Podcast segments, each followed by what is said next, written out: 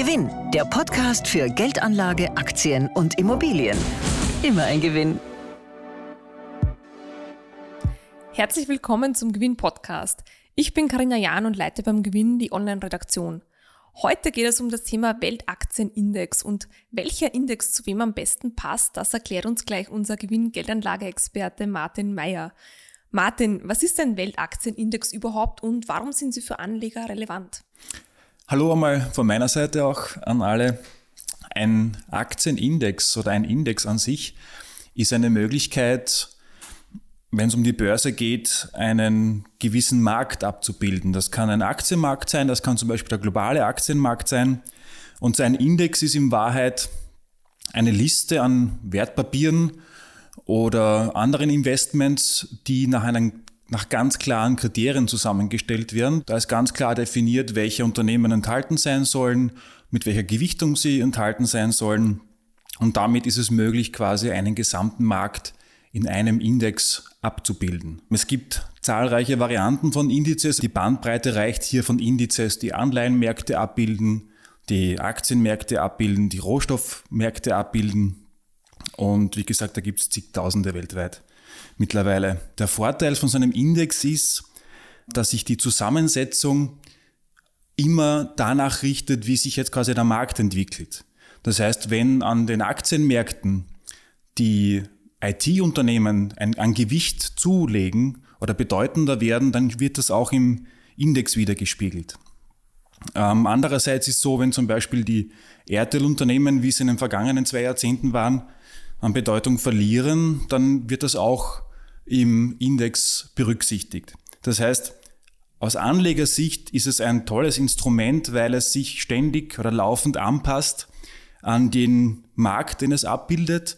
Und man muss sich auch nach 10 oder 20 Jahren keine Sorgen darüber machen, ob der Index auch wirklich den Markt abbildet, weil er sich ständig mitentwickelt. Das heißt, die Zusammensetzung, welche Länder drinnen sind, welche Branchen drinnen sind. Man braucht sich darüber nicht den Kopf zerbrechen, sondern das wird einfach vom Index automatisch gemacht. Und warum sind sie jetzt für Anleger interessant oder relevant? Weil Indizes eine Möglichkeit bieten, prognosefrei, regelbasiert, transparent und kostengünstig in einen Markt zu investieren. Dazu gibt es zwei Vehikel im Wesentlichen, sogenannte Indexfonds oder ETFs.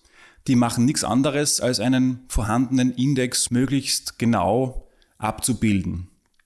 Das heißt, die investieren dann genau in jene Unternehmen oder in jene Anleihen oder in jene Rohstoffe, die im Index enthalten sind, genau in der Gewichtung, wie es der Index vorgibt. Erfunden bzw. populär gemacht hat diese Art des Investierens der John Bogle, das ist der Gründer von Vanguard. Vanguard ist mittlerweile das zweitgrößte Unternehmen, das Geld verwaltet, also die zweitgrößte Vermögensverwaltung der Welt, äh, mit Sitz in den USA. Er hat das damals in den 70er Jahren möglich gemacht, dass man auch als Privatanleger, als Kleinanleger über Indizes in Aktien investieren kann. Und die beliebteste Form ist wahrscheinlich der ETF.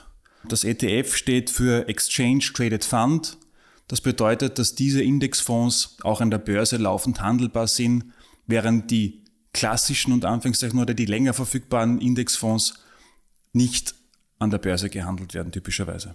Und welche Arten von Weltaktienindices gibt es und wodurch unterscheiden sie sich?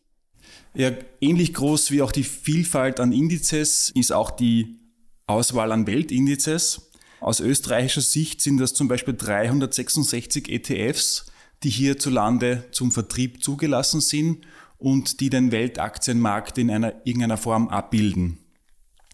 In Summe sind ca. 2000 ETFs in, in Österreich zum Vertrieb zugelassen.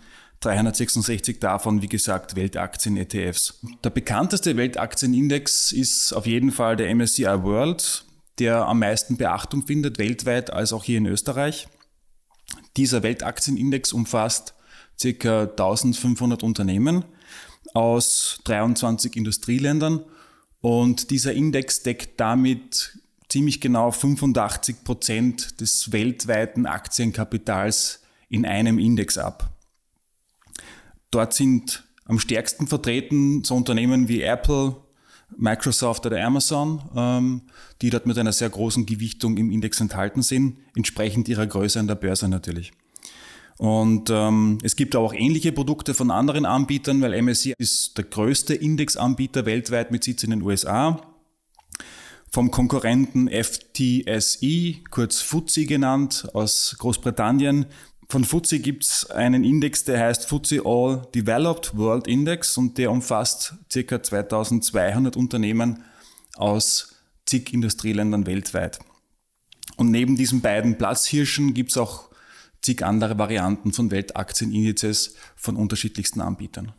Und gibt es eigentlich auch Weltaktien-ETFs, die auch die Schwellenländer umfassen? Ja, neben den genannten Aktienindizes, die sich rein auf Industrieländer fokussieren, gibt es auch welche, die Schwellenländer mit umschließen oder mit beachten. Der bekannteste Index ist sicher der MSCI All Country World Index. Der umfasst rund 2900 Unternehmen aus 47 Ländern und in diesem Index sind 12 Prozent der Aktieninvestments in den Schwellenländern ungefähr. Ein ähnliches Produkt kommt vom FTSE wieder, der FTSE All World, der umfasst 4000 Unternehmen aus 49 Ländern und hat einen ähnlich hohen Schwellenländeranteil von circa 10 Prozent. Und diese beiden genannten Indizes fokussieren sich in erster Linie auf sehr große und mittelgroße Unternehmen an der Börse.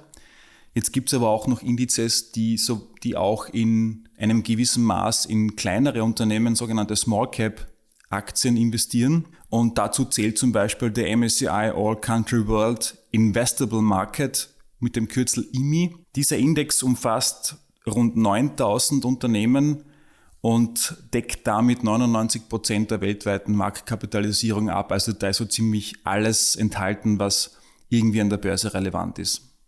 Und gibt es auch nachhaltige Weltaktienindices? Ja, entsprechend der großen Nachfrage von Anlegerseite gibt es mittlerweile auch Versionen von diesen Indizes, die sogenannte nachhaltige Versionen sind. Die beachten dann ökologische, ethische, soziale Kriterien und die haben meistens hinten so ein Kürzel wie zum Beispiel SRI, das steht für Socially Responsible Investment oder ESG bzw. ESG, das steht für Environmental, Social and Governance. Und ähm, die Zusammensetzung dieser Indizes ist aber sehr individuell gestaltet, je nach Indexanbieter. Die haben dann auch meistens verschiedene Varianten mit unterschiedlich strenger Auslegung von diesen nachhaltigen Kriterien. Bei manchen werden einfach nur gewisse Branchen ausgeschlossen, wie zum Beispiel Waffenproduktion oder Unternehmen, die im Zusammenhang mit, mit Kinderarbeit genannt werden. Andere sind dann noch deutlich strenger. Am besten ist, man schaut da in ein Factsheet rein, das vom Indexanbieter herausgegeben wird, weil da ist ganz genau definiert, welche Kriterien hier angewandt werden und wie hier dafür gesorgt wird, dass das wirklich ein nachhaltiges Investment ist. Und welche passenden ETFs sind in Österreich erhältlich? Ja, wie eingangs erwähnt, in Österreich gibt es zurzeit 366 globale Aktienindizes bzw. Aktien-ETFs.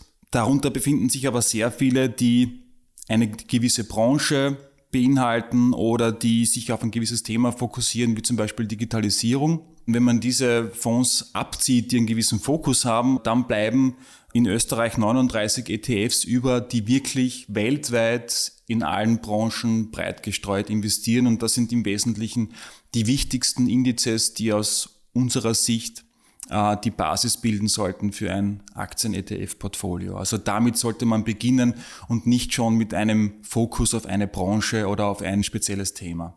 Der größte ETF, der in Österreich verfügbar ist, der größte dieser Weltaktien-ETFs, ist der, ist, ein, ist der Core MSCI World von iShares. iShares ist der Marktführer in diesem Bereich und ist eine Marke von BlackRock. Und BlackRock wiederum ist der größte Vermögensverwalter der Welt mit Sitz in den USA. Ähm, dieser iShares Core MSCI World ETF hat ein Volumen von über 43 Milliarden US-Dollar mittlerweile. Also das ist ein richtig richtig dickes Schiff äh, und äh, ist weltweit verfügbar und wird überall gehandelt. Im Gegensatz dazu, der günstigste Weltaktien-ETF ist äh, der sogenannte Prime Global ETF von Amundi. Der bildet ebenfalls einen globalen Aktienindex ab, äh, und zwar von einem deutschen Indexanbieter. Der Indexanbieter heißt Soul Active. Der hat leicht andere Regeln, ist aber im Wesentlichen sehr ähnlich wie der MSCI World. Und dieser ETF kostet jährlich nur 0,05 Prozent an laufenden Gebühren. Das ist eine sehr, sehr günstige Möglichkeit, um weltweit breit gestreut in Aktien zu investieren.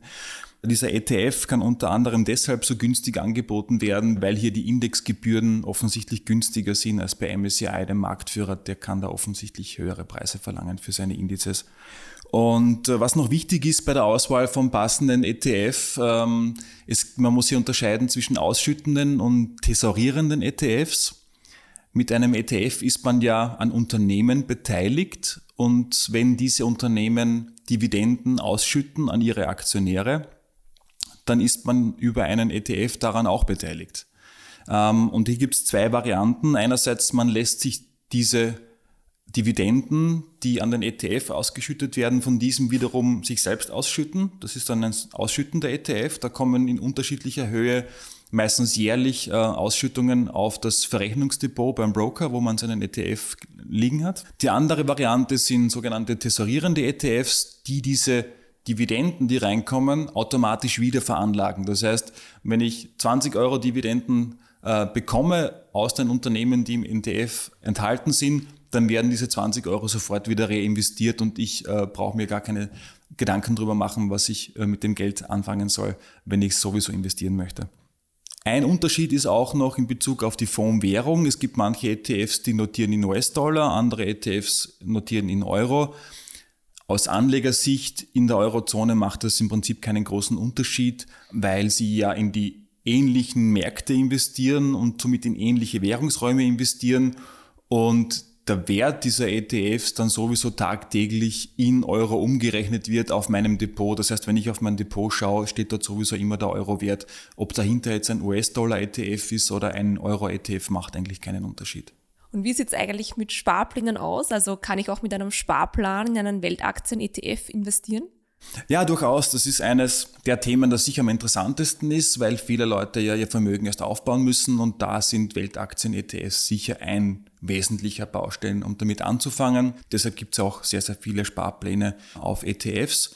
Ob für einen speziellen ETF ein Sparplan vorhanden ist oder nicht, hängt aber von der Bank oder dem Broker ab, wo ich mein Depot habe weil die Bank oder der Broker selbst entscheiden kann, ob sie diesen Sparplan anbietet oder nicht. Ja, das heißt, von einem MSCI World Aktien-ETF zum Beispiel kann ich bei Bank A einen Sparplan bekommen und bei Bank B aber nicht. Das heißt, das hängt immer davon ab, wo man sein Depot hat.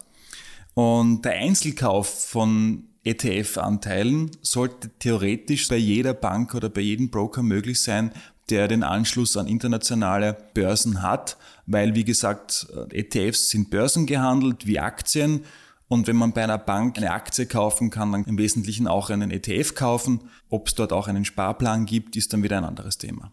Danke, Martin. Mehr zum Thema Weltaktienindex finden Sie auf gewinn.com. Den Link zum Artikel finden Sie wie gewohnt in der Episodenbeschreibung. Danke fürs Zuhören und bis bald. Danke auch von meiner Seite. Gewinn, der Podcast für Ihren persönlichen Vorteil. Immer ein Gewinn.